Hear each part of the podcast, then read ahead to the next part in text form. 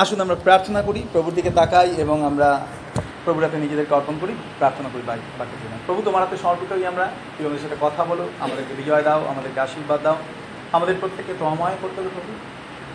প্রার্থনা করি, তোমার বাক্য থেকে আজকে আমাদের সাথে কথা বলে পবিত্র আত্মা আমাদেরকে বুঝিয়ে দাও। মহিমাও তোমার গৌরব, প্রশংসা, স্তুতি তোমার প্রার্থনা তোমার নামে। আমেন। আসলে এই সময় বাইবেল থাকলে আমরা তুলে ধরি। একসঙ্গে বলি, এটা আমার বাইবেল, ঈশ্বরের বাক্য। যা কিছু লেখা আছে আমি বিশ্বাস করি, যা কিছু লেখা আছে আমি পালন করব, অন্যকে শিক্ষা দেব। সমস্ত প্রতিজ্ঞা আমার জীবনে আমি গ্রহণ করি, আমি আর আগের মতো থাকব না, যিশু খ্রিস্টের নামে। আমেন। প্রভুকে ধন্যবাদ দিই, আমাদের প্রার্থনা যেন প্রভু আমরা প্রতিদিন আশীর্বাদ পাই এবং আমরা বৃদ্ধি পেতে পারি। ওকে, আমরা প্রেরিতদের কার্যবিবরণ থেকে আলোচনা করছিলাম পনেরো অধ্যায়। আজকে আমরা ছত্রিশ পত্রা পড়তে চাই। কতদিন পরে বার্নবাকে কহিলে চলো, আমরা সকল নগরে প্রভুর বাক্য প্রচার করিয়াছিলাম, সেই সকল নগরে এখন দিয়া তত্ত্বাবধান দেখি তাহারা কেমন থ্যাংক ইউ মানে প্রভু তিনি আশীর্বাদ করে লেখা আছে, পৌল দ্বিতীয়বার তিনি সুসমাচার যাত্রা তিনি করছেন, মিশনারি যাত্রা। আর তিনি বিভিন্ন জায়গায় ট্রাভেল করতেন। যেখানে তিনি সুসমাচার দিয়েছেন, তিনি ভুলে যাননি সেই সমস্ত জায়গাগুলোকে। আর এটাই হচ্ছে পরিচর্যা প্রভু, যাদেরকে আমি তোমার কথা বলেছি, তারা যেন তোমাদের বৃদ্ধি পায় কন্টিনিউ তাদের জন্য প্রার্থনা করা এবং সাক্ষাৎ করে তাদেরকে প্রভুর পথে বৃদ্ধি দেয়। এবং আজকে সকালবেলা আমি ঈশ্বরকে ধন্যবাদ দিই। গত কয়েকদিন ধরে আমি গতকাল থেকে আমার খুব চিন্তা ছিল, কারণ আমাদের একজন বোন আছে। আর সেও কনভার্ট হয়েছে। পরিবার কেন? শুধু পরিবার না, গোটা গ্রামের মধ্যে সে হচ্ছে একমাত্র বিশ্বাসী যে বোল্ডলি সাহসের সাথে এগিয়ে চলেছে, চিন্তা করে দেখুন, গোটা গ্রাম বিরোধী, গোটা পরিবার বিরোধী, কতবার এমন হয়েছে ডিভোর্স হয়ে যাবে? তথাপি প্রভুকে ছাড়ে হঠাৎ করে তার পরিবারে একজন মারা গেছেন। আমাকে বলছে, দাদা, প্রার্থনা করবেন, আমি বললাম, প্রভু যিশুকে বিশ্বাস করতে গেলে আমাদের সবসময় সত্যকে নিয়ে চলতে হয়। কারণ যে অন্ধকারে আমরা ছিলাম, সেই অন্ধকার থেকে যখন আমরা বেরিয়ে এসেছি, আমাদের দরকার আছে মানুষ যেন একইভাবে আমরা যেরকম সত্যের আলো দেখতে পেয়েছি, তারা যেন সত্যের আলো দেখতে পায়। সো প্রচুর তারা আজকে সকালবেলা আমি ওকে ফোন করে বললাম, কি সিদ্ধান্ত নিলে বাবু? বলল, দাদা, আমি ভেবেছিলাম চার্চে যাব, কিন্তু বাড়িতে এত অশান্তি হচ্ছে। আমি বললাম, যদি যিশুকে সময় দিস, তাহলে পরিবার বাঁচবে। আমাদের উপস্থিতি কখনো কোনো প্রবলেম সলভ করতে পারে না। হ্যালো ভাইয়া যদি আমরা নিজেরাই আমাদের সমস্ত সমস্যার সমাধান করতে পারতাম, তাহলে আর প্রভুর প্রয়োজন ছিল না। আমি ওকে বললাম, সিদ্ধান্ত নে, প্রভুকে সময় দে। পরিবার প্রভু তিনি দিয়েছেন। তিনি ঠিক পরিবার, যে পরিবার পরিবর্তন করার প্রয়োজন তিনি ঠিক করে দেবেন এবং আমি ঈশ্বরকে ধন্যবাদ খুব ভেঙে গেছিল। ওর সাথে আরও অনেকের আসার কথা ছিল। ও আসবে না বলেছে, তারাও বলেছে আসবে না। আমি ওকে যখন বললাম, বলে, দাদা, অনেকে বলেছিল আসবে, তাহলে আমি ওদেরকে ফোন করে বলে দিই যে আমি যাব। আমি বললাম, আজকেই সিদ্ধান্ত। বলল, আমাকে বলেছে বাড়ি থেকে বেরিয়ে যা, সারা জীবনের জন্য আর আসবে না। বলে আমি চলে যাব মায়ের বাড়িতে। আমার আর আসার দরকার নেই, কিন্তু আমি প্রভুকে ছাড়তে চাই না। আমি ঈশ্বরকে ধন্যবাদ দিই। আমাদের জীবনে যদি আমরা বিশ্বাসের সাথে প্রভুর পথে এগিয়েছি, কখনো আমরা লজ্জিত হব না। মামুনি জানে আমাদের ওখানে আরেকটা মেয়ে আছে আমাদের, ওর নাম হচ্ছে সোনা। ও যখন ব্যাপটিজম নিয়েছিল, গোটা গ্রামের মানুষদেরকে ডেকে, মোড়লকে ডেকে বিচার সভা বসেছে। কেন? কারণ ও যীশু খ্রিস্টকে বিশ্বাস করেছে চলবে না এই গ্রামে থাকা। তো মোড়ল এসে বলেছে, মা, তুমি যে পথে গেছো সেই পথেই তুমি যাও, কেউ তোমাকে বাধা দেবে না। সব বাড়ির লোকেরা বিগড়ে গেছে। মোড়ল পর্যন্ত উল্টো কথা বলেছে, বাড়ির লোকেরা বিগড়ে গেছে। ওকে বাড়ি থেকে বার করে দিচ্ছে একদিন কাঁদতে কাঁদতে এসে বলল, দাদা, আমাকে বাড়ি থেকে বার করে দিচ্ছে আমি থেকে যা ওর মা বলল, তুই আমার বাড়িতে থেকে যা। আমি তো আছি তোর চিন্তা নেই পনেরো দিন থেকেছে, বাবা, শ্বশুর বাড়ি থেকে হাজব্যান্ড ফোন করেছে, চলে এসো বাড়িতে। বলে তুমি তো বার করে দিয়েছ। বলে, না, চলে এসো, আমি আনতে যাচ্ছি। বলল, আমি যেতে রাজি আছি, কিন্তু একটা শর্তে, আমি প্রতি রোববার গির্জায় যাব, প্রতিদিন বাইবেল পড়ব, প্রতিদিন প্রার্থনা করব, আর প্রত্যেকটা প্রার্থনায় যাব। বলল, না, হবে না। বলে, তাহলে আমি এখানে আছি, সেখানে ভালো আছি। লাস্টে ওই চুক্তিতে তারা রাজি হয়েছে। ঠিক আছে, তুমি প্রার্থনায় যাবে, তুমি বাইবেল পড়বে, তুমি চার্চে যাবে, তথাপি তুমি আসো। গত রোববার দিন এই সাক্ষ্য একটা বছর হয়েছে, আমার মনে আছে, যখন আগে আমরা সার্ভিস করতাম, অন্য আরেকটা বাড়িতে, ওখানে চোখের জল ফেলেছিল যে আমাকে বাড়ি থেকে বার করে দিতে মনে আছে, একদিন বিকেলবেলা বসে চোখের জল ফেলেছিল। আজকে আমি ঈশ্বরকে ধন্যবাদ দিই। বলছে, আমার আর এখন ভয় নেই। আমি আসার আগে শুধু আমার স্বামীকে আর আমার শাশুড়ি মা যে বাড়ির দায়িত্বে আছে, আমি তাদেরকে বলে আসি, আমি প্রার্থনায় যাচ্ছি, চার্চে যাচ্ছি, রাত্রিবেলা বাড়ি ফিরবো। বলে, আমি সব কাজ করে দিয়ে আসি, আমার কাজ কাউকে করতে হয় না।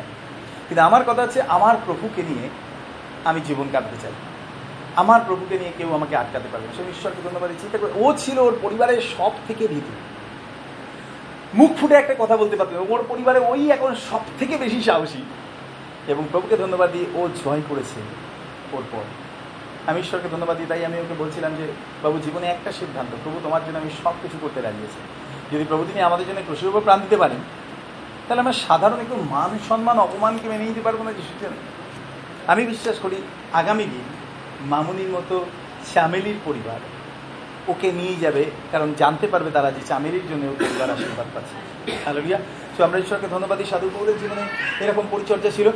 তিনি বার্নবাকে বলেন চলো আমরা যে সকল নগরে প্রভুর বাক্য প্রচার করিয়াছিলাম, সেই সকল নগরে এখন ফিরিয়া গিয়া ভাতৃগণের তত্ত্বাবধান করে দেখি তারা কেমন আছে। তত্ত্বাবধান করার অর্থ হচ্ছে যত্ন নেওয়া সলিসিটিউড সলিসিটিউড অথবা কেয়ার ফর সামওয়ান যখন আমরা কারোর জন্য যত্ন নিই। দেখি বাইবেল আমাদেরকে যত্ন নেওয়ার বিষয় কি বলে? মনে রাখবেন একটা বিষয়, আমি প্রভুকে ভালোবাসি, তার অর্থ এই না, প্রভুকে যারা ভালোবাসবে না, আমি তাদেরকে ভালোবাসবো না। আবার বলি, অনেক সময় আমাদের মনে হয় না যে আমি প্রভুকে ভালোবাসি, আমার পরিবার আছে, আমার আত্মীয় স্বজন আছে, আমার প্রতিবেশী আছে, অনেকে প্রভুকে ভালোবাসে না। আর তাই জন্য আমিও তাদেরকে ভালোবাসবো না। না, কখনো না। বাইরে লেখা আছে, যখন আমরা পাপি ছিলাম, তখনও প্রভু যিশু তিনি আমাদের জন্য প্রাপ্তি তাই না? তার দৃষ্টি থেকে সবাই আমরা অ্যাকসেপ্টেবল সবাই আমরা গ্রহণযোগ্য। তিনি আমাকে যেমন ভালোবাসেন, আমার স্ত্রীকে ভালোবাসেন আমাকে যেমন ভালোবাসেন, আমার বাবাকে, আমার মাকে, আমার প্রতিবেশীকে, এমনকি যে আমার সব থেকে দূরের মানুষ, যে সব থেকে বেশি ক্ষতি চায় আমার, প্রভু তিনি তাকে, আমাকে যেমন ভালোবাসেন, তাকে একই রকম ভালোবাসেন। কারণ বাইবেল লেখা আছে, ঈশ্বর তিনি কখনো আমাদেরকে এমনভাবে ভালোবাসেন না, একজনের থেকে বেশি, আরেকজনের থেকে কম। কারণ তার কাছে কোনো ফেভার নেই। বাইবেলের কাছে একটা তার বিনষ্ট এমন বাসনা তার নেই। আগে আমি যখন প্রথম প্রভুকে জেনেছিলাম, তখন আমি জানতাম যে যারা আমাকে ভালোবাসে না, প্রভু তাদেরকে ভালোবাসে না। পরবর্তীকালে জানতে পারলাম তিনি সবার ঈশ্বর। কেউ আমাকে ভালোবাসে না, তার অর্থ এই নয় যে প্রভু তাকে ভালোবাসেন না। সো যাদেরকে তিনি যত্ন নেন, তাদেরকে আমাদেরও যত্ন নেওয়া উচিত। হ্যালো রিয়া আর প্রভু তিনি আমাকে প্রার্থনা করতে শিখিয়েছিলেন, যতই তুমি অপমানিত হও, যতই তুমি তাড়িত হও, যতই মানুষ তোমাকে খারাপ কথা বলুক, মনে রাখবে, যাকে আমি ভালোবাসি, তাকে তোমারও ভালোবাসা উচিত। হ্যালো রিয়া আর এটাই হচ্ছে প্রকৃত প্রভুর শিষ্য। কারণ প্রভু তিনি বলেছিলেন শিষ্য তাই করে, প্রভু যা করে। আমরা তাদের জন্য প্রার্থনা করতে পারি আর গ্রহণ করতে পারি। অবশ্যই মনে রাখবেন একটা বিষয়, যদি আমরা কাউকে গ্রহণ করতে না পেরেছি, আমরা তার জন্য প্রার্থনা করতে পারব না। তাই নয়? যাকে আপনি কখনো মেনেই নিতে পারছেন না, আপনি তার জন্য প্রার্থনা করতে পারেন? প্রার্থনাটা মৌখিক না ভার্বাল প্রেয়ার না। প্রার্থনা হচ্ছে কিছু বাক্য যেটা আপনি হৃদয়ের গভীর থেকে প্রভুকে বলছেন, যেটা প্রভু শুনে উত্তর দেবেন। আর সেই কারণে ভার্বাল প্রেয়ার হয় না জেনারেল প্রেয়ার হয় না। প্রভু, তুমি আশীর্বাদ করো, মন চাইছে না। এমনকি দেওয়ার ক্ষেত্রেও পরিচর্যা পরিচর্যায় দেওয়ার ক্ষেত্রে প্রভু তিনি বলেছেন, হৃষ্ট চিত্ত দাতাকে ঈশ্বর তিনি আশীর্বাদ করেন আবশ্যকতা পূর্বক বা দিতে হবে বলে কেউ না দিক কিংডম প্রিন্সিপাল ঈশ্বরের রাজ্যের প্রিন্সিপাল ইজ ডিফারেন্ট জগতের প্রিন্সিপাল হচ্ছে, তুমি পারো না পারো, তুমি চাও বা না চাও, তোমাকে দিতেই হবে। ঈশ্বর তিনি অন্য কিছু বলেন। প্রভু যিশু তিনি বলেন আবশ্যকতা পূর্ব- পূর্বক না দিতে হবে বলে নয়। তুমি হৃদয় থেকে দাও। এবং লেখা আছে ঈশ্বর বলে তিনি হৃষ্ট চিত্ত দাদাকে ভালোবাসেন। হৃষ্ট চিত্ত মানে আমি খুশি মনে দিচ্ছি সেই জন্য বিধবা শিক্ষিকে তিনি আশীর্বাদ করেছিলেন। গত কয়েকদিন আগে একজন দাদা মেদিনীপুর থেকে আমাকে ফোন করেছিলেন করে আহ, স্যার এই ব্যাপার পাস্টার আমাদের এখানে এরকম ঘটনা ঘটছে আমাদেরকে অনেকগুলো ঝুলি ধরিয়ে দিয়েছে বলছে সমস্ত ঝুলি থেকে তুলে দাও টাকা। আর তারপরে আমরা এটা আমরা নেব। তা আমাকে উনি বললেন যে, পাস্টার, এটা কি ঠিক? আমি বললাম, একদম ভুল। বলল যে, কারোর ক্ষমতা আছে কি না আছে দেখার দরকার নেই, কিন্তু তাদেরকে দিতেই হবে। আমি বললাম, এটা একদম ভুল, কারণ প্রভু তিনি কখনো আমাদেরকে বলেন কিন্তু আমরা দিই, কারণ প্রভু তিনি আমাদেরকে দেন। হ্যালো রিয়া আর আপনি দেখবেন, যাকে আপনি ভালোবাসবেন, তাকে দেওয়ার জন্য আপনাকে কৃপণ হতে হবে। একটা এক্সাম্পল যদি আজকে আপনি আপনার বাবাকে খাওয়াচ্ছেন, কৃপণতা করে খাওয়াবেন? না। কেন? বাবা। ডিফারেন্ট টাইপ অফ রিলেশন গভীর থেকে মনে হচ্ছে, না, আমি খাব থাক, বাবাকে খাওয়াই আজকে। আপনার ছেলেকে খাওয়াচ্ছেন, আপনার সন্তানকে, আপনার মেয়েকে খাওয়াচ্ছেন, ছোট্ট বাচ্চা। বা আপনার মেয়ে এসছে বাড়িতে প্রায় এক বছর পর, আপনি আপনার মেয়েকে খাবেন। সব খাওয়া দাওয়ার পরে মাছের টুকরো, কাটা, আলুর টুকরো, ঝোলটা তলায় পড়ে রয়েছে, একটুখানি পান্তা ভাত, এগুলো দেবেন? না, কতটা দেবেন? যতটা পারিস তুই খামা বা তুই খা বাবা, তারপরে আমি খাব। কেন? তোমার তৃপ্তি হলে পরে, তারপরে আমার। যদি আপনি আর আমি আমরা উপলব্ধি করতে পারি, আমরা কার সেবা করছি, তিনি কে? তাহলে আমাদেরকে কখনো শেখাতে হবে না। কতটা আমাদের ঈশ্বরের ক্ষেত্রে মাপা উচিত? হালেলুয়া এবং আমি ঈশ্বরকে ধন্যবাদ দিই সেই কারণে। মণ্ডলী হচ্ছে প্রভু।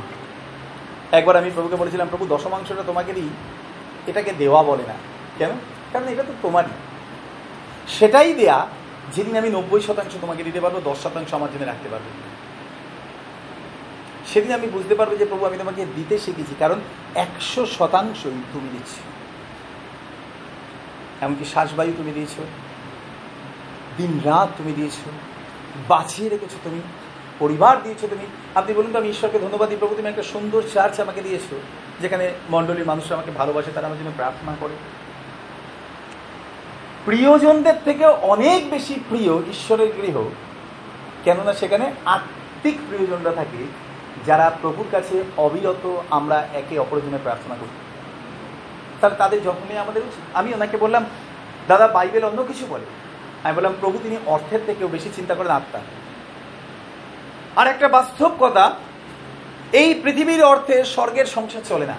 পৃথিবীরই সংসার চলে। যে রাজ্য ঈশ্বর তিনি বিস্তার করতে দিয়েছেন, আমরা দিই একটাই কারণে যাতে ঈশ্বরের রাজ্য আশীর্বাদ পায়। কিন্তু তার মানে এই না যে ঈশ্বর তিনি আমাদেরকে জোর করে দিতে বলছেন। না, আবশ্যকতা পূর্বক নয়। আমরা ভালোবেসে দিই, কারণ বাইবেলের কাছে যদি আমরা দিই, আমরা আশীর্বাদ পাবো।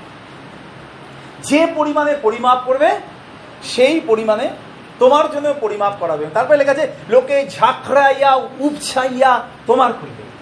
সে যদি আপনি, আমি চাই ঝাঁকড়াইয়া, উপছাইয়া পাবো, তাহলে ওই পরিমাণেই আমাদের মাপতে হবে। এবং ঈশ্বর তিনি ওই পরিমাণে আমাদেরকে ফেলে দেবেন। ফিরে আসেন। আমি বললাম, ঈশ্বর, তিনি আত্মার বিষয়ে অনেক চিন্তিত। আর একই বাসনা আমাদের মণ্ডলীর প্রত্যেকের হওয়া উচিত। আমাদের মণ্ডলীর বলতে খ্রিস্টের মণ্ডলী সরি খ্রিস্টের মণ্ডলীর প্রত্যেকের হওয়া উচিত। কারণ তিনি যেমন, আমরা তো তেমনই হব, এটাই তো তার বাসনা।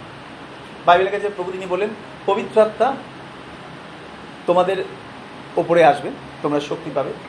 এবং জানেন, পবিত্র আত্মা আমাদের ওপরে এলে, আমাদের মধ্যে এলে আমরা শক্তি পাই এই জাগতিক মনোভাবের ওপরে জয়লাভ করতে। ঈশ্বরের আত্মা ছাড়া এই জগতের আত্মা থেকে বেরিয়ে আসা ভীষণ মুশকিল। কেউ পারবে না। কেউ পারবে না। যতই সে বাইবেল পড়ুক আর যতই সে প্রার্থনা করুক তুই দাও করিস পবিত্র আত্মা ছাড়া কখনো জগতের আত্মার উপরে কেউ জয়লাভ করতে পারবে না। কেন জানেন? দেখুন করিন্থীয় মণ্ডলীকে সাধু পৌল তিনি বলছেন। দেখুন খুলে প্রথম করিন্থীয় খুব সহজ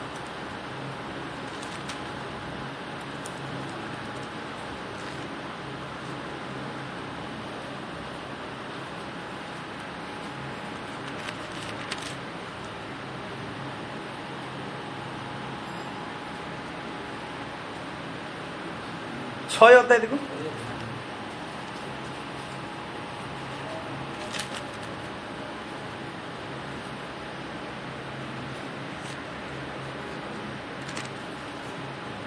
আমরা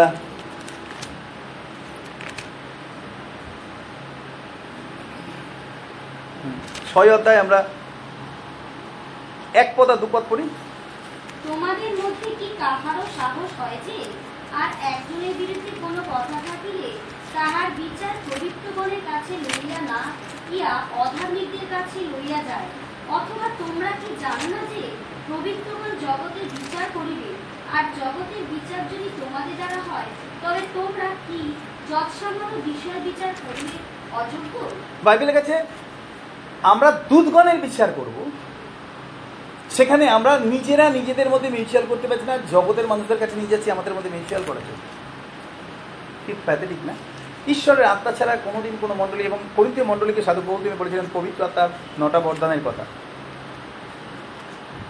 আরেকটা জায়গায় লেখা রয়েছে বই আছি যে তোমাদের মধ্যে তোমরা, আমি তোমাদেরকে এখনও আত্মিক বলতে পারি না। হ্যাঁ তিন অধ্যায় রয়েছে। তিন পদ, তিন অধ্যায় তিন পদ। কারণ এখনও তোমরা মাংসিক রইয়াছো বাস্তবিক যখন তোমাদের মধ্যে ঈর্ষা ও বিবাদ রইয়াছে তখন তোমরা কি মাংসিক নয় এবং মানুষের রীতিক্রমে চলিতেছ না? কি চলিতেছ না? চিন্তা করে দেখুন, মাংসিক মানুষ মাংসের রীতিতে চলে, আর আত্মিক মানুষ আত্মিক রীতিতে চলে। কি দেখে বোঝা যাবে আমার মাংসিক না আত্মিক? বাইবেলের কাছে ঈর্ষা আর বিবাহ ও গোটা পৃথিবীকে ক্যাপচার করতে চায় শয়তানের মধ্যে। গোটা পৃথিবীকে বন্দি করতে চায়। ঈর্ষা আর বিবাদ। হিংসা ওরা চায় আমার দিন আর আমি কেন ছেড়ে দেবো? চিন্তা করেন কি মারাত্মক স্পিরিট না? সাধু পল তিনি বলছেন, আমি তোমাদেরকে আত্মিক বলতেই পাচ্ছি না। কারণ একজন আত্মিক মানুষের মধ্যে কখনো বিবাদ থাকে না। খুব সহজ একটা গাইডলাইন্স প্রভু তিনি দিয়েছেন।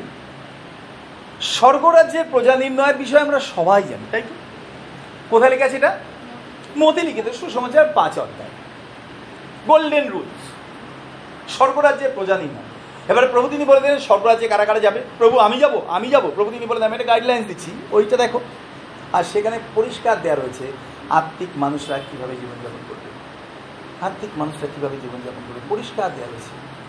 আর আমি একদিন পড়ছিলাম, আর আমি পড়তে পড়তে আমি চিন্তা করছিলাম, প্রভু কেউ যদি মতিলিখিত সুসমাচার তার পাঁচের অধ্যায়, ছয়ের অধ্যায়, সাতের অধ্যায়, তিনটে অধ্যায় মেনে চলে গ্যারান্টি কেউ তাকে স্বর্গরাজ্যে যাওয়া থেকে আটকাতে পারবে ভালো করে পড়ে দেখবেন, সেখানে একটা আত্মিক মানুষের জীবন কেমন হওয়া উচিত লেখা রয়েছে। বিবাহ, ঈর্ষা, এগুলো আমাদের জীবনে অস্থিরতা নিয়ে আসে। আমরা ছেড়ে দিতে পারি না। বাইবেলে কাছে ধন্য তোমরা যখন লোকে তোমাদেরকে তাড়না করে, আমার জন্যে নিন্দা করিয়া তোমাদের বিরুদ্ধে সর্বপ্রকার মন্দ কথা বলে। বাইবেলের কাছে তখন আনন্দ করি সম্ভব বলুন তো, কেউ একজন আপনাকে আজে বাজে কথা বলছে, খুব খারাপ কথা বলছে, খুব বাজে কথা বলছে, আনন্দ আসে মনে? হ্যাঁ আসে, যদি আমরা আত্মিক হই কারণ আমরা জাগতিক রীতিতে নয়, আমরা বাইবেল অনুযায়ী চলছি। এবং প্রভু তিনি আমাদেরকে শক্তি দেন। আমি ঈশ্বরকে ধন্যবাদ দিই। বাইবেলের কাছে আমাদের জীবন দেখে অন্য মানুষ তারা স্বীকার করবে। যে আমরা খ্রিস্ট দেখে নিয়েছি কী দেখে বোঝা যাবে আমরা তাদের থেকে আলাদা? এবং প্রভুকে ধন্যবাদ দিই তত্ত্বাবধানের বিষয়। যখন আমরা কাউকে গ্রহণ করতে পারছি না, একমাত্র তাদেরকে গ্রহণের জন্য আমাদের প্রয়োজন আছে পবিত্রতার সাহায্য। প্রভু তুমি আমাকে সাহায্য করো, যাকে গ্রহণ করতে পারছি না যেন তাকে আমি ভালোবাসতে পারি। যদি আপনি কাউকে ভালোবাসতে না পারেন, তাহলে আপনি হৃদয় দিয়ে প্রার্থনা করতে পারবেন একবার এরকমই ছিল। আমাদের যে বাড়িওয়ালা ছিল, ল্যান্ডলর্ড ছিল ল্যান্ডলেডি ছিল, আমাদের সাথে খুব দুর্ব্যবহার করতো। বিনা কারণে। কোনো দিন তাদের ভাড়া দিতে আমাদের দেরি হয়নি, কোনো দিন ইলেকট্রিক বিল দিতে দেরি হয়নি, কোনো দিন আমরা তাদের সাথে রাব ব্যবহার করিনি। কিন্তু তার হঠাৎ করে সে খারাপ ব্যবহার করতে আরম্ভ করেছে, কেন আমরা খ্রিস্টান? আমি বলি আরিফ বাবা। আমরা কোনো কিছু বলিনি। একদিন আমি যখন প্রার্থনা করতে বসেছি, আর আমার মুডটা আমার খুব অফ ছিল। কিন্তু প্রার্থনার সময় প্রার্থনা করতে আমি বসেছি, প্রার্থনা করতে। কিন্তু মনটা খুব ভাঙা, প্রার্থনা করতে পারছি না। হঠাৎ করে পবিত্রতা তিনি আমাকে বলেন তুমি ওনার জন্য প্রার্থনা করো, তুমি ওনাকে আশীর্বাদ করো। আমি বললাম, প্রভু, কি বলছো তুমি? বাবা, ওনার জন্যই তো আমার মুডটা বিগড়ে রয়েছে। তা আমি আশীর্বাদটা করব কি করে? তো নামটাই মনে করতে ইচ্ছা করছে না। মুখটাই মনে করতে ইচ্ছা করছে না। আর যাকে গ্রহণ করতে পারছি না, তার জন্য কী করে প্রার্থনা করব যেন সে আশীর্বাদ পায়? শত্রুকে যদি বলি, সে আরও আশীর্বাদ পাক, তাহলে সে আরও সবল হয়ে আমার এগেনস্টে আসবে, তাই নয় কি? জাগতিক দৃষ্টি দিয়ে তো এইরকমই। যে একজন আমাকে মারতে আসছে, তার কাছে লাঠি আছে, আমি তাকে রিভলভার দিয়ে বললাম, এবার আসো। সে তো দূর থেকে আমাকে মেরে দেবে। কিন্তু প্রভু, তিনি আমাকে অন্য কিছু শেখালেন। তিনি আমাকে বলেন আমি বললাম, প্রভু, আমি পারছি না প্রার্থনা করতে ওনার জন্য। অনেস্টলি বলছি, আমার জীবনে ঘটা।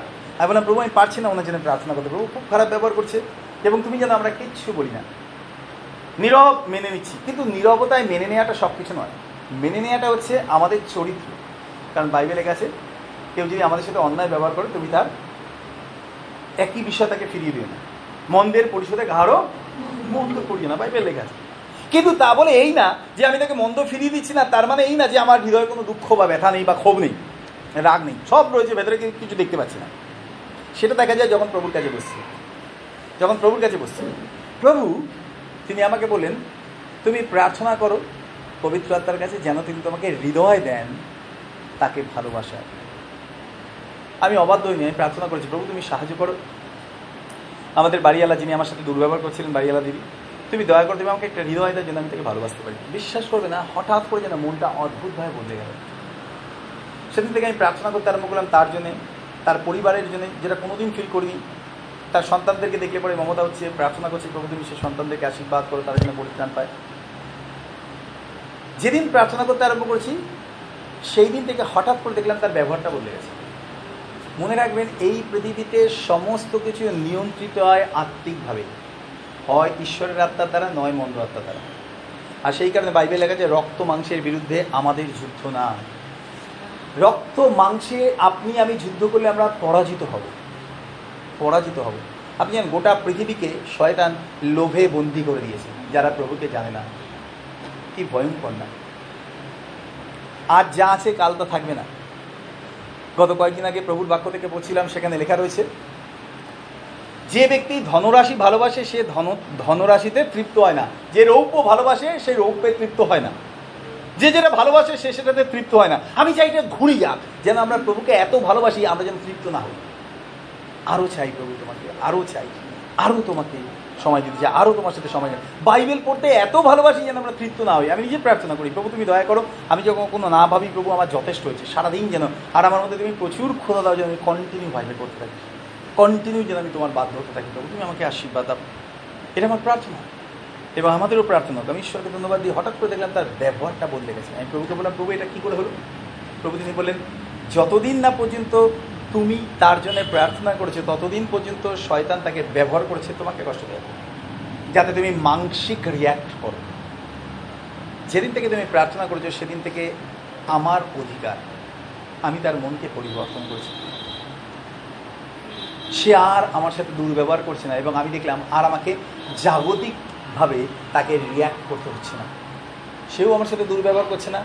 আর আমিও শান্তিতে আছি। এবং সেই কারণে পুরাতন নিয়মে লেখা ছিল, যদি তোমরা কোনো দেশে বন্দী হয়ে যাও, তথাকার সেই দেশের শান্তির জন্য তোমরা প্রার্থনা করো যাতে তোমরাও শান্তিতে থাকতে পারো।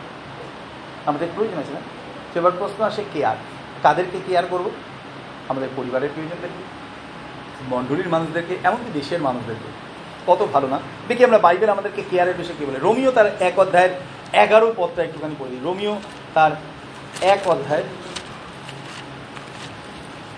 এগারো পদটা আমরা আমি তোমাদিগকে কেননা আমি তোমাদিগকে দেখিবার আকাঙ্ক্ষা করিতেছি যেন তোমাদিগকে এমন কোন আর্থিক বর প্রদান করি যাহাতে তোমরা স্থিরীকৃত হও। সাধু পৌল তিনি বলছেন রোমিও মণ্ডলীর লোকেরা যারা সবে মাত্র প্রভু যিশুকে জেনেছে তিনি বলছেন আমি তোমাদের জন্য এতটাই যত্ন নিচ্ছি যাতে আমি তোমাদেরকে কোনো আর্থিক বল প্রদান করতে পারি। মনে রাখবেন সবসময় এই পৃথিবীতে জাগতিক সাহায্য তাদেরকে জীবনে দাঁড় করাতে পারে না। প্রয়োজন আছে প্রভুর শক্তি। প্রয়োজন আছে প্রভুর শক্তি। মনে রাখবেন, একজন দরিদ্র মানুষ যে খেতে পাচ্ছে না, তাকে আপনি রোজ একটা করে রুটি দিচ্ছেন। সারা জীবন দিতে পারবেন? ইম্পসিবল অবশ্যই আপনি তাকে রুটি দিন, তার সঙ্গে সঙ্গে যিনি তার গোটা জীবন এবং আত্মার দায়িত্ব নিতে পারেন, তার সাথে পরিচয় করে দিন। আমি আপনাকে বলছি, আর দ্বিতীয়বার আপনাকে তার জন্য ভাবতে হবে না। সে একবার যদি জীবনের সাথে সংযুক্ত হয়ে যায়, আর আপনার আমার সাহায্য লাগবে না। সাধু পৌরে কত সুন্দর প্রার্থনা। তিনি বললেন যে আর আমি তোমাদিগকে দেখিবার আকাঙ্ক্ষা করতেছি যেন তোমাদিগকে এমন কোনো আত্মিক বর প্রদান করি যাহাতে তোমরা স্থিরীকৃত হও। আমাদের প্রত্যেকের জীবনে প্রয়োজন আছে যাতে আমরা একে অপরের আত্মিকভাবে তাদের যত্ন নিতে পারি, যাতে তাদেরকে আমরা প্রভুর পথে কেঁপে তুলতে পারি। যতক্ষণ না পর্যন্ত তারা প্রভুতে স্থিরীকৃত হয়। কতদিন পর্যন্ত একটা বাচ্চাকে হাত ধরে হাঁটাতে হয় বলুন তো? কতদিন পর্যন্ত? যতদিন না পর্যন্ত সে স্টেবল হচ্ছে। এমনকি দেখেছি আমি, যারা অসুস্থ আছে বা যাদের ধরুন পা অপারেশন হয়েছে বা ধরুন পা ভেঙে গেছে সেট করা হয়েছে, তাদেরকে পর্যন্ত ডাক্তার প্রথম প্রথম কি বলে? ক্র্যাচ দিচ্ছি। ক্র্যাচের ওপর ভর করে আপনি হাঁটুন। কতদিন? যতদিন না পর্যন্ত স্টেবল হচ্ছে। প্রথমে দুটো ক্র্যাচ তারপরে একটা ক্র্যাচ তারপরে ক্র্যাচ ছেড়ে দিয়ে দেয়াল ধরে ধরে চলা, তারপরে একজনের কাঁধে হাত দিয়ে চলা তারপরে আস্তে আস্তে হাঁটা, তারপরে দৌড়ানো। যাতে সে স্থিরীকৃত হয়। আমাদের প্রয়োজন আছে প্রত্যেকটি প্রিয়জনের জন্য আধ্যাত্মিকভাবে চিন্তা করা, যাতে তারা স্থিরীকৃত হয়। সব থেকে উত্তম পর কি বলুন তো? সব থেকে উত্তম দান কি, যা আমরা দিতে পারি অন্য মানুষকে? এক্সাক্টলি তাই। আমার যা আছে, আমি তোমাকে দিতে চাই। আমার যা আছে, আমি তোমাকে দিতে আপনি চিন্তা করে দেখুন। আত্মিক বর সমরিয়ার খুব দুর্নাম ছিল। এমনকি জিহুদিরা সমরিয়ার মধ্যে দিয়েও যেত না। এতটাই তাদের কাছে তারা অগ্রহণীয় ছিল। সমরিয়া নারী একজন খুব খারাপ মহিলা ছিলেন। প্রভু তার সাথে কথা বললেন, তার আত্মাটা ট্রান্সফর্ম হয়েছে। জাগতিক জীবনটা পরে বোঝা যায়। প্রথমে আমাদের ভেতরটা বদলায়। তাই না? ওষুধ খেলে আপনি নিজে উপলব্ধি করতে পারবেন যে শরীরটা একটু ভালো লাগছে। বাইরে থেকে দেখে তখনও চোখ ছলছল করছে মাথারা ঘুরছে, উঠে বসে তা পার- পারছেন না। এখনও অনেক দুর্বল আছেন, লোকেরা বলবে, এখনও তো অনেক দুর্বল আছে, কিন্তু ওষুধ খেলে সবার আগে কে উপলব্ধি করতে পারবে? আপনার আত্মীয়? না, আপনি উপলব্ধি করতে পারবেন, ভেতরে যে স্ট্রেংথটা ছিল না, সেটা আস্তে আস্তে ফিরে আসছে। যখন আপনি প্রভুর সাথে কারোর পরিচয় করে দেবেন, প্রথমে তার ভেতরটা বদলাবে, তারপরে প্রকাশটা বাইরে হবে। আমি ঈশ্বরকে ধন্যবাদ দিই।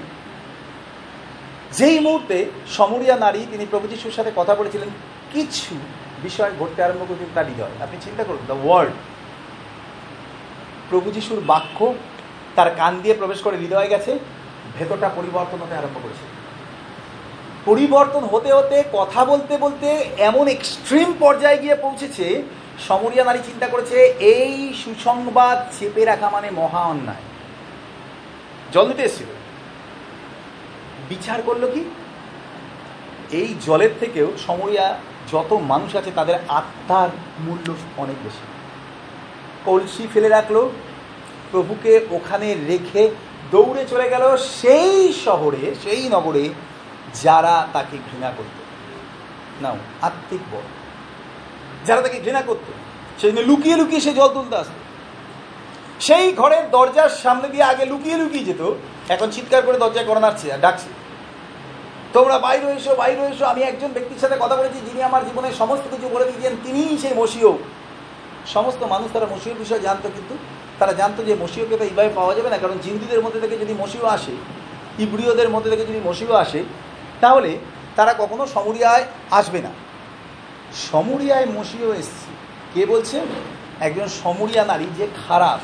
আপনি চিন্তা করুন ইনফ্লুয়েন্স যাকে মানুষ গ্রহণ করতে পারে না, তার কথায় গোটা নগরে রিভাইভেল এসছে একটু চিন্তা করুন, যাকে গোটা শহর ঘৃণা করত, ব্যভিচারী।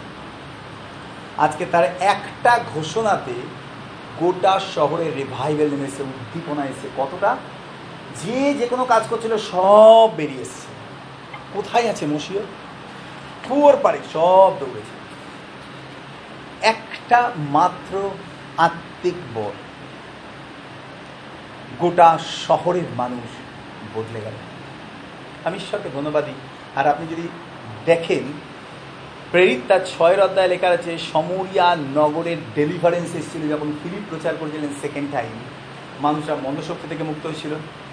মানুষরা সুস্থ হয়েছিল এবং গোটা নগরে আনন্দ উপস্থিত হয়েছিল যে গোটা নগরে এতদিন পর্যন্ত দুঃখ করতো, এতদিন পর্যন্ত কষ্ট করতো, এতদিন পর্যন্ত যন্ত্রণা ছিল অভিশাপে জর্জরিত, মানুষ আমাদের পছন্দ করে না, ঘৃণা করে, চায় না। আপনি যে একটা আত্মিক বর, এখন জিহুদি আর সমরীয় বলে আর কোনো তফাত নেই, সব এক হয়ে গেছে খ্রিস্টতে হারলিয়া এটা হচ্ছে আত্মিক বর। অনেক সময় আমাদের পকেটের পয়সা মানুষের জীবন পরিবর্তন করতে পারে না। আমরা অনেক সময় চিন্তা করি, শুধুমাত্র সাহায্য কোনো দিন কাজে আসবে না যদি সেই সাহায্যের মধ্যে আপনার ভালোবাসার প্রার্থনা না থাকে সেই ব্যক্তির জন্য। যদি সেই সাহায্যের মধ্যে যদি প্রভু যিশুর পরিচয় না থাকে সেই ব্যক্তির জন্য। আপনি আপনার বাবা মাকে শ্রদ্ধা করছেন, ভালোবাসছেন, খাওয়াচ্ছেন, এটা আপনার অফিসিয়াল দায়িত্ব। শুধুমাত্র নয়, এটা আপনার জীবনের রেসপন্সিবিলিটি পিতামাতাকে খাওয়ানো এবং তাদের আদর যত্ন করা, বাইবেল লেখা আছে, আপনি করলে আশীর্বাদ পাবেন, দীর্ঘায়ু পাবেন, না করলে বাইবেল লেখা আছে, পুরাতন মৃত্যুর যোগ্য। কিন্তু তার মানে এই না যে আপনি বাবা মাকে খাওয়াচ্ছেন বলে আপনি বাবা মাকে খুব ভালোবাসেন, যদি আপনি তাদেরকে প্রভুর পরিচয় না দেন। কতটা প্রয়োজন আছে? একটা উদাহরণ দিই। দেখুন, আমাদের প্রত্যেকেরই পরিবারে যদি কেউ অসুস্থ থাকে, আমরা তাদের জন্য প্রাণ পর্যন্ত দিতে রাজি আছি, নেই? দিনের পর দিন, রাতের পর রাত, যদি রক্ত দিতে বলে রক্ত, যদি আমি দেখেছি অনেকে অনেক মা তার ছেলের জন্য, তার মেয়ের জন্য, অনেক মেয়ে তার বাবার জন্য, তার মায়ের জন্য কিডনি দিয়ে দিচ্ছে। একটা কিডনি নিয়ে বেঁচে আছে বাবা মা বাঁচুক, একটা নিয়ে বাঁচবে, কোনো অসুবিধা মা বাবা তো পাচ্ছে তার মানে আমি সবটুকু করতে রাজি আছি তার জন্য। আপনি বলতে যদি আপনি আধ্যাত্মিকভাবে দেখেন তাদেরকে যে আপনি চিরদিনের জন্য আপনি তাদেরকে হারাতে চলেছেন। You will see them no more আর আপনি পাবেন না তাদেরকে খুঁজে, এই পৃথিবী ছেড়ে চলে যাবেন। ডাক্তার বলে যে সার্টেন টাইমের পর তারা আর বাঁচবে না। আপনি চিন্তা করে দেখুন, তাদের অ্যাকর্ডিং টু দ্যার এজ তাদের বয়স অনুযায়ী। আর কত বছর তারা বাঁচতে পারে? বড় যে দশ বছর। যদি এই দশ বছরের মধ্যে আপনি আপ্রাণ চেষ্টা না করেন তাদেরকে প্রভুর সাথে সংযুক্ত করে দেওয়ার জন্য will come you will lose them forever যাকে আপনি এত ভালোবেসে সারা জীবন খাওয়াচ্ছেন, সারা জীবন যত্ন নিচ্ছেন, কোলে করে বহন করছেন you are going to lose them forever সারা জীবনের জন্য আপনি তাদেরকে হারাবেন। এর থেকে বড় আফসোস আর কিছু নেই, জানেন? সব থেকে বড় আফসোস ধনী ব্যক্তি কবরে ধনী ব্যক্তি পাতালে গিয়ে করেছিল। প্রভু, আমার বাড়িতে আরও কত ভাই আছে? হ্যাঁ? সাত ভাই। সাত ভাই তো? না, পাঁচ ভাই। কত ভাই? ধনী ব্যক্তির সাথে দেখা জিজ্ঞাসা করতে হবে। যাই হোক, যে কটা ভাই আছে, আমার পরিবারে আরও ভাই আছে, পাঁচ ভাই হতে পারে। আমি ভুলে গেছি পড়েছিলাম আমার পরিবারে আরও পাঁচ ভাই আছে। তুমি মৃতদের মধ্যে থেকে একজনকে পাঠাও, যেন তারা এই যাতনা স্থানে না আসে। তবে এটা একটু কনফার্ম হয়ে যায়। কত ভাই? ধনী ব্যক্তি আল আসারের ঘটনা দেখলে পরে বুঝে যাবে।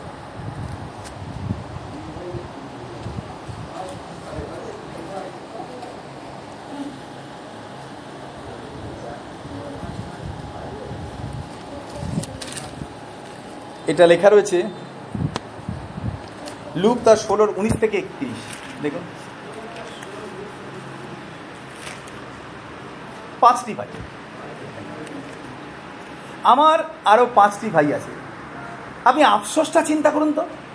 পাতালে গিয়ে নিজে যন্ত্রণা পাচ্ছে, তার থেকে আরও মর্মান্তিক কষ্ট। উফ, এই কষ্টে আমার আরও পাঁচ ভাই আসতে চলেছে। কারণ তারাও কখনো যিশুকে ডাকেনি তারা কখনো বাঁচেনি, তারা কখনো পরীক্ষা পায়নি। প্রভু, পিতা, অব্রাহাম, বিনয় করি, তুমি মৃতদের মধ্যে থেকে কাউকে পাঠাও। একমাত্র লাসারকে পাঠালে তারা জানে লাসার মারা গেছে। লাসারকে পাঠালে তারা স্বীকার করবে।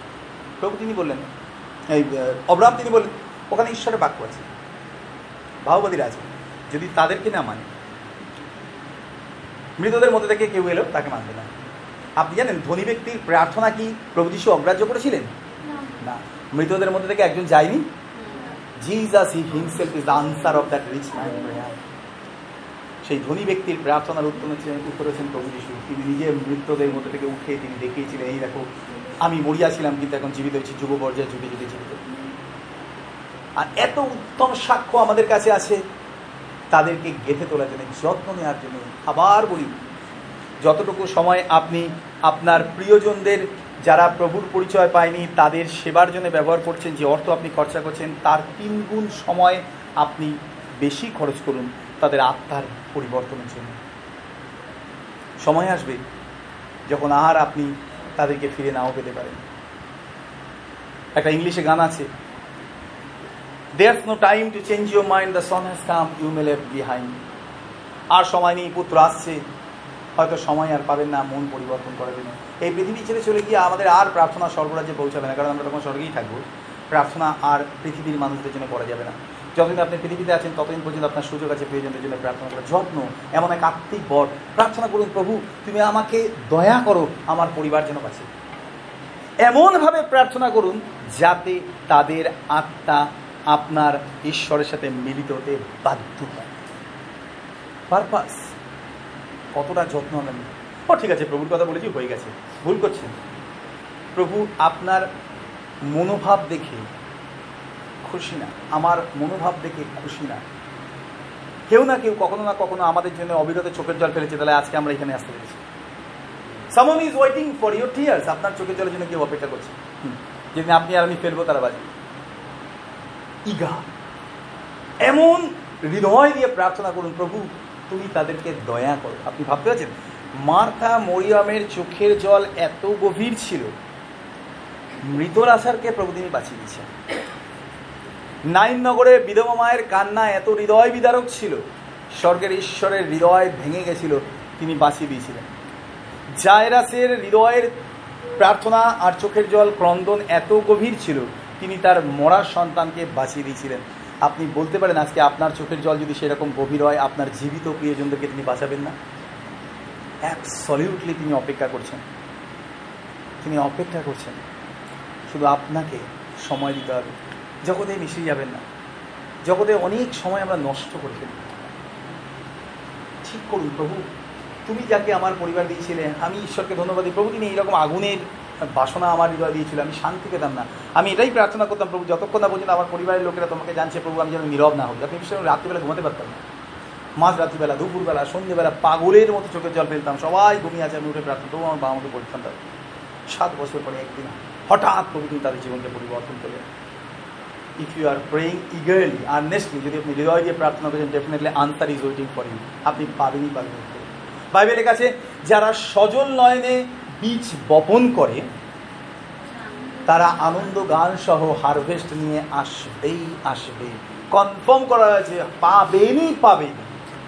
If you shake your tears for sowing the seed sowing the seed মানে আপনি কোনো প্রার্থনার বীজ আপনি পুঁতছেন, আর চোখের জল দিয়ে সেটাকে ওয়াটারিং করছেন, বৃদ্ধি দিচ্ছেন। একদিন ফসল আসবে, দেখবেন গোটা পরিবার আসবে। সমরিয়া নারীর একটা প্রচারে যদি গোটা নগরে রিভাইভেল চলে আসতে পারে। তার কারণ আত্মিক বর পেয়েছিলেন সমরিয়া নারী। আজকে আপনি কত আত্মিক বর পেয়েছিলেন আপনার গোটা পরিবার বদলে যাবে how to care your family how to care your society কী করে আপনি পরিবারের এবং সমাজের যত্ন নেবেন? দ্বিতীয় গণিতে দুই অধ্যায় চার পথে কারণ অনেক ক্লেশ ও মনোবেদনার মধ্যে অনেক অশ্রুপাত করিতে করিতে তোমাদিগকে লিখিয়াছিলাম। তোমরা যেন দুঃখিত হও, সেজন্য নয়। নয়, কিন্তু তোমাদের প্রতি আমার যে অতিমাত্র প্রেম আছে, তাহা যেন জ্ঞাত হও। যে সমস্ত কথা সাধু পৌল তিনি বলছেন তিনি বলছেন, অনেক ক্লেশ, মনোবেদনা, আর অনেক চোখের জল ফেলতে ফেলতে তোমাদেরকে লিখেছে। আপনি ভাবতে পারছেন সাধু পৌলের পরিচর্যা কত আশীর্বাদে ছিল? তার পরিচর্যা ছিল চোখের জলের পরিচর্যা। তার পরিচর্যা ছিল চোখের জলের পরিচর্যা। প্রচুর অশ্রুপাত তিনি করতেন মণ্ডলীর মানুষদের জন্য, প্রিয়জনদের জন্য। একটাই লক্ষ্য ছিল যেন অতিমাত্র প্রেম প্রকাশ পায়। বিরিয়ানির প্যাকেট প্রতিদিন খাইয়ে প্রেম প্রকাশ পাবে না। ফাইভ স্টার হোটেলে নিয়ে গিয়ে এক সপ্তাহ রেখে মা, মাগো, তোমাকে আমি কত ভালোবাসি, চলো একদিন ফাইভ স্টার হোটেলে খাওয়াই। না। আমার মনে আছে, কিছু দরিদ্র মানুষের কাছে আমার এক বন্ধু গেছিল, গিয়ে বলেছিল যে, আমি একদিন আপনাদেরকে পেট ভরে মাংস ভাত খাব কি খেতে চান বলুন? যা খেতে চাইবেন তাই খাব আপনি জানেন সেই দরিদ্র মানুষগুলো কি বলেছিল? তারা বলেছিল, বাবা, মাংস ভাত খেতে চাই না। এমন একটা ব্যবস্থা করো, প্রতিদিন যাতে দুমুটো শুকনো ভাত খেতে পারে। আর কিছু লাগবে না। আজকে মাংস ভাত খাইয়ে চলে যাবে, কালকে থেকে আমরা অনাহারে থাকব। কারণ আমাদেরকে কেউ খাওয়ায় না। আমরা এতটাই দরিদ্র। কারণ তারা কুষ্ঠরোগগ্রস্ত মানুষ। যা খাবার তারা পায়, তাতে তার তিন চার দিন চলে না তাদের। বলে গোটা মাছ না খেয়ে পেটের জ্বালা যে কী জ্বালা বলে বোঝাতে পারব না। আমরা মাংস, ভাত, বিরিয়ানি ভালো খেতে চাই না। এমন কোনো ব্যবস্থা করো যাতে এক মুঠো শুকনো ভাত অন্তত প্রতিদিন পাই। আপনি ভাবতে পারছেন এই পৃথিবীতে কত মানুষ এরকম পরিস্থিতির মধ্যে রয়েছে? আধ্যাত্মিকভাবে চিন্তা করে দেখুন। যদি আপনি তাদের আত্মাকে দেখতে না পেয়েছেন যে আত্মাগুলো অসুস্থ হয়ে গেছে, আস্তে আস্তে আস্তে আস্তে মারা যাচ্ছে, তাহলে শরীরের যত্ন নিয়ে কোনো লাভ নেই। যদি আত্মা বাঁচে তো শরীরও বাঁচবে। যদি আত্মা মারা যায়, এই জীবন্ত জীবনে একটা মৃত আত্মাকে বহন করে বেড়াচ্ছে মানুষ। যত্ন। ক্লেশ ও মনোবেদনার মধ্যে উৎসুপাত করতে করতে তোমাদেরকে লিখিয়েছিলাম, দুঃখিত হওয়ার জন্য সেই জন্য না, কিন্তু অতিমাত্র প্রেম। কি প্রেম? যে আমি তোমাদের যত্ন নিচ্ছি, তোমরা প্রভুতে বৃদ্ধি পাও। এগারো অধ্যায়ের তিন পদটা পড়ি, একই। করিন্থীয় এগারো অধ্যায়ের তিন পদে সেখানে লেখা রয়েছে কিন্তু আশঙ্কা হইতেছে পাচ্ছে স্বর্গ যেমন আপন ধূর্ততায় হবাকে প্রতারণা করিয়াছিল, তেমনি তোমাদের মন খ্রিস্টের প্রতি সরলতা, শুদ্ধতা হইতে ভ্রষ্ট হয়। আপনি চিন্তা করে দেখুন, শয়তান কাকে প্রতারণা করেছিল বলুন তো? যারা প্রভুর সাথে গমনাগমন করত রোজ। কাদেরকে প্রতারণা করেছিল? অবিশ্বাসীকে? না। বিশ্বাসীকে? যারা ঈশ্বরের সাথে গমনাগমন করতে রয়েছে আপনি ভাবতে পারছেন? শয়তান কাদের টার্গেট করে? যারা প্রতিদিন প্রভুর সাথে গমনাগমন করছে। যাদের প্রভুর সাথে কোনো সম্পর্ক নেই, তাদেরকে নিয়ে শয়তানের মাথা ব্যথাও নেই। স্কুলে একটা বাচ্চা ফার্স্ট হচ্ছে। যে সেকেন্ড হচ্ছে, সে কার সাথে প্রতিযোগিতা করে পড়বে? যে ফার্স্ট হচ্ছে সে? নাকি যার রোল নাম্বার হচ্ছে তিরিশ পেছনে বেঞ্চে বসে গল্প করে, আড্ডা মারে, তাকে? ওর থেকে ভালো রেজাল্ট করতে হবে আমাকে তার জন্য চিন্তা করবে সে যে ফার্স্ট বয় শয়তানের এই পৃথিবীতে যে সমস্ত মানুষরা প্রভুকে যায় না, তাদের নিয়ে বিন্দুমাত্র চিন্তা নেই, কারণ জানে এমনিতেই ভুলে আছে, ওকে আর বলাতে হবে না। ওর জন্য সময় দিয়ে লাভ নেই। কি চিন্তা করেছিল জানে? হবাকে ধরবে। ঈশ্বরের সাথে গমনাগমন করা। তোমাকে ধরবো, তোমার মধ্যে থেকে গোটা পৃথিবীতে অভিশাপ নিয়ে চলে আসবে। আর তুমি পারবে তোমার স্বামীর জীবনটাকে বারোটা বাজিয়ে সব থেকে বড় ভুল হবা কি করেছিল জানেন যার রব প্রতিদিন শুনতো, তার কথা বিশ্বাস না করে যার রব কোনোদিন শুনিনি, একবার শুনেছে, তার কথা বিশ্বাস করেছে। আমাদের জীবনে তাই হয়। প্রতিদিন প্রভু তিনি বলেন, আমাদের সাথে কথা। আমরা অবহেলা করি তার বাক্যকে শয়তান একবার বললে আমরা বিশ্বাস করি বাস, সঙ্গে সঙ্গে সমস্যা শুরু হবার জন্যে আদম পর্যন্ত পাপ করে ফেললেন কারণ কি? ভালোবাসে না? স্ত্রী ভালোবাসে। আমি আর তুমি একসাথে থাকি। ঈশ্বর তিনি দুঃখ পেলেন। কি ভয়ঙ্কর। সর্প হবার সাথে প্রতারণা করেছিল এবং তারপরে কি লেখা রয়েছে? তেমনি তোমাদের মন খ্রিস্টের প্রতি সরলতা ও শুদ্ধতা হইতে ভ্রষ্ট হয়। সেই জন্য আমি তোমাদের জন্য অবিরত অস্ত্রপাত করছি, তোমাদের জন্য প্রার্থনা করছি। উনত্রিশ পত্রে পড়ে দেখুন লেখা আছে, কে দুর্বল হইলে আমি দুর্বল না হই, কে বিঘ্ন পাইলে আমি না পুরি এতটাই তার হৃদয়ের ভালোবাসা ছিল, তুমি যদি কষ্ট পাচ্ছ তাহলে আমি কষ্ট পাচ্ছি। তুমি যদি বিঘ্ন পাচ্ছ, আমি বিঘ্ন পাচ্ছি। তোমরা প্রভুতে বৃদ্ধি পাচ্ছ না, তোমরা হারিয়ে যাচ্ছ, আমার জীবনটা কষ্টে ভেঙে যাচ্ছে। কি অদ্ভুত না? সোল টাইজ আত্মিক বন্ধন। আপনি দেখবেন সন্তানের সাথে মা বাবার একটা আত্মিক বন্ধন থাকে। অনেক সময় এরকম হয় না? আপনি বাড়িতে বসে আছেন, কিন্তু আপনার মনে হচ্ছে আপনার মেয়েটা মনে হয় কোনো কষ্টে আছে। আপনি ফোন করলেন ঠিক বলবে, আজকে জানো তো, খুব অশান্তি হয়েছে বাড়িতে। এরকম কারোর এক্সপিরিয়েন্স আছে?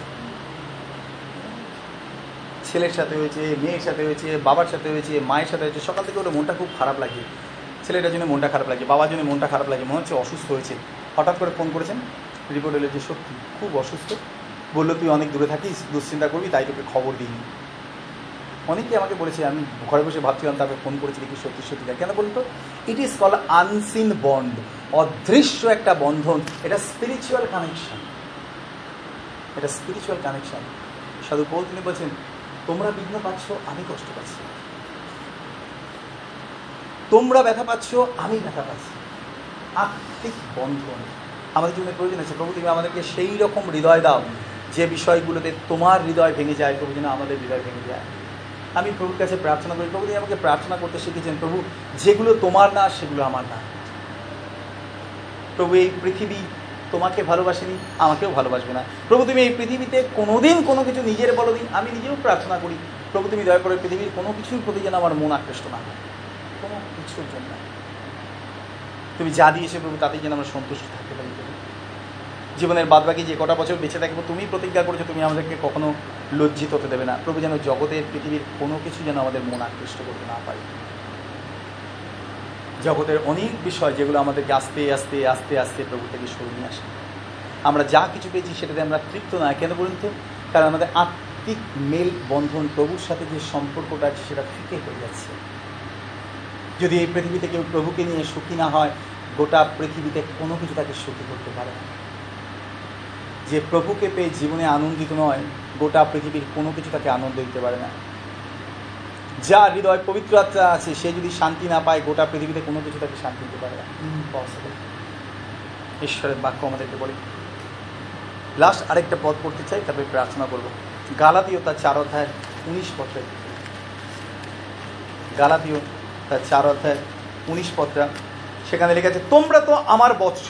আমি পুনরায় তোমাদিগকে লইয়া প্রসব যন্ত্রণা ভোগ করিতেছি, যাবৎ না তোমাদিগতে খ্রিস্ট মুক্তিমান মূর্তিমান হন। কীরকম যন্ত্রণা ভোগ করছি? প্রসব যন্ত্রণা। নাও, একটা এক্সাম্পল দিতে চাই। বলুন তো, একজন মা একটা সন্তান জন্ম দেওয়ার আগে যে লেবার পেইন হয়, কতটা যন্ত্রণা? আগে তো সবই নর্মাল ডেলিভারি হতো। সব নর্মাল ডেলিভারি হতো এখন তো সব সিজারিয়ান হয়, মানুষ ব্যথা সহ্য করতে পারে না বলে ইঞ্জেকশন দিয়ে ব্যথা কমিয়ে দেওয়া হয় সিজার করে দেওয়া হয়। আমি একবার পড়ছিলাম, একটা আর্টিকেলে লেখা ছিল, একজন মা যখন সে গর্ভবেদনা তার সন্তান প্রসবের কয়েক ঘণ্টা আগে থেকে যে গর্ভবেদনা সে বহন করে, একজন সুস্থ মানুষের শরীরে কুড়িখানা হাড় ভেঙে গেলেই যে ব্যথা একত্রিত সেই ব্যথা একটা সন্তান প্রসবের জন্য মা বহন করে। আপনি ভাবতে পারছেন? কখনো প্রশ্ন হয়নি? যে ঈশ্বর, তিনি কেন হবাকে বলেন আমি তোমার প্রসব বেদনা অতিশয় বৃদ্ধি করি একবার একজন ভাই আমাকে বলল পাস্টার আমার একটা কথা আছে। হ্যাঁ আঙ্কেল আমার একটা কথা আছে। আমি হ্যাঁ বলো। আমি বলেছিলাম যে, ঈশ্বর তিনি কখনো কাউকে অভিশাপ দেন না। দ্বিতীয় বিবরণীতে সেখানে লেখা আছে ওয়ার্নিং দেওয়া রয়েছে। তুমি যদি এই কাজগুলো করো, তাহলে এগুলো তোমার প্রতি বর্তাবে। ঈশ্বর তিনি অভিশাপ দেননি বাট ই ওয়ার্ন্ড তিনি আমাদেরকে সচেতন করেছে। দেখবেন, বড় করে সিএসসির বক্সের ওপরে লেখা থাকে, সাবধান। একটা কঙ্কালের ছবি দেওয়া আছে হারবোর্ড দেওয়া ঠিক আছে না? কি লেখা আছে? বিপদ। দশ হাজার ভোল্ট কারেন্ট তার মানে কি, ওটা আপনাকে বলছে, আপনি হাত দিয়ে কঙ্কাল হন? না। কিন্তু হাত দিলে কি হবেন? কঙ্কাল হয়ে যাবেন হাত দিলে কঙ্কাল হয়ে যাবে। তার মানে কি সিএসি ইচ্ছা করে প্ল্যান করে লাগিয়েছে যাতে আপনি কঙ্কাল হন? না। It's a warning not a curse বাইবেলে যত জায়গায় ঈশ্বরের বাক্যে লেখা আছে, প্রভু তিনি বলেছেন, তুমি এই কাজ করো, এই কাজ করো না, তাহলে তুমি অভিশাপ আসবে তোমার জীবনে, তুমি অভিশপ্ত হবে, তোমার বংশ অভিশপ্ত হবে। It is not a curse but it is for warning ঈশ্বর তিনি আমাদেরকে সচেতন করতে চেয়েছেন। কারণ আমরা অচেতন। অচেতন বলেই সিগারেটের প্যাকেটে এত বড় করে ছবি দেওয়া রয়েছে বাইরে। গলা ফেটে ক্যান্সারে বেরিয়ে গেছে, সেটার দিকে চোখ পড়ছে না, ভেতরে চোখ পড়ছে সিগারেটের দিকে। এতটাই অচেতন। এতটাই অচেতন। কি প্যাথেটিক না? আপনি ভাবতে পারছেন? আমি বলেছিলাম, ঈশ্বর, তিনি কখনো তার সৃষ্টিকে অভিশাপ দেননি। না, তাহলে কেন? হবাকে বলেছিলেন, তোমার গর্ভবেদনা আমি অতিশয় বাড়িয়ে দেবো। আমি বললাম, ঠিক আছে, উত্তরটা আছে। আমার পাশে একজন ভদ্রমেলা বসেছিলেন আমি বললাম, দিদি, আপনার সন্তান আছে? ওনার বয়স আমার বয়স হবে কি, আর একটু বড় হবে?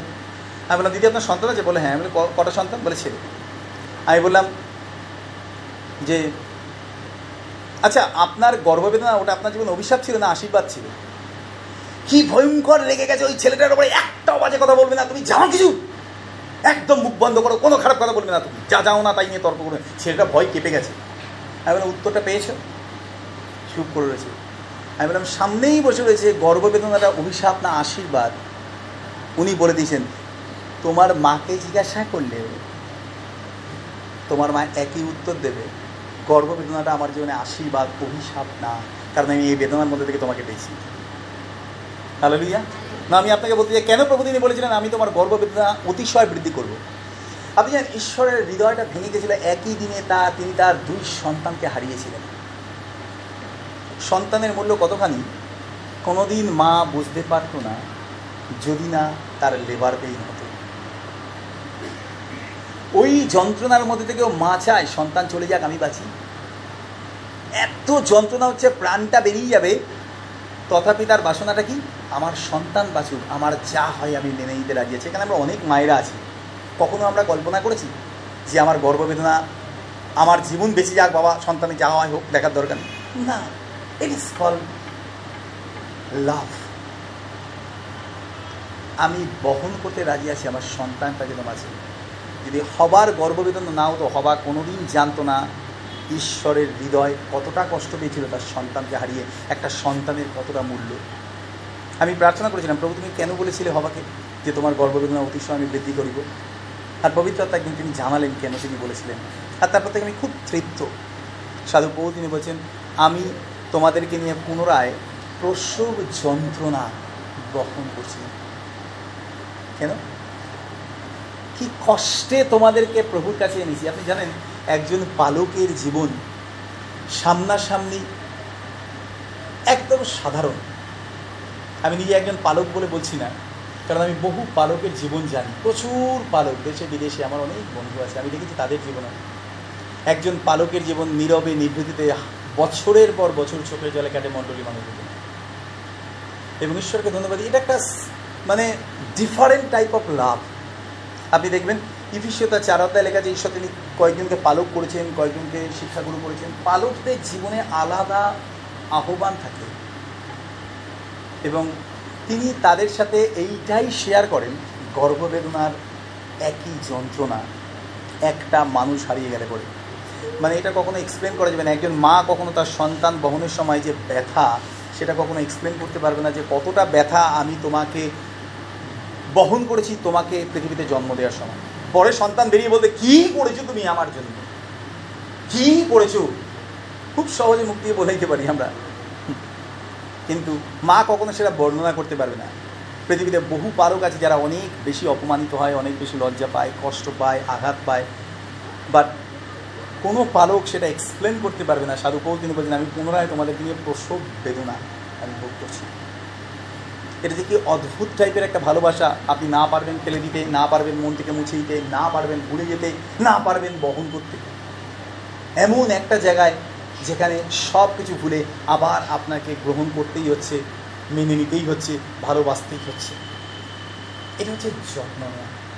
কতটা আপনি খ্রিস্টের নামের জন্য আপনি ভালোবাসাকে আপনার প্রিয়জনদের কাছে পৌঁছে দিতে পারছেন ডিফারেন্ট টাইপ অফ লাভ আমি আবার বলি, আপনি যে ভালোবাসা দিয়ে আপনার পরিবারকে ভালোবাসেন, সেটা যদি খ্রিস্টকে পরিচয় করিয়ে দেওয়ার সম্পর্ক না হয়, তাহলে আমি বলব, আপনার ভালোবাসাটা খুবই সীমিত।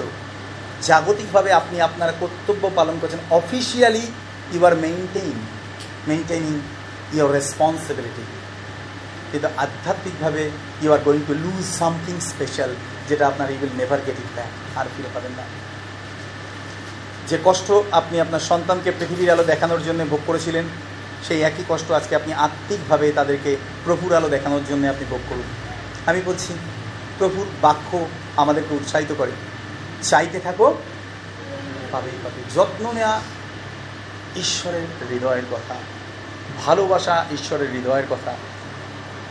তাদের জন্য ভাবনা চিন্তা করা ঈশ্বরের হৃদয়ের কথা। সময় চলে যাচ্ছে।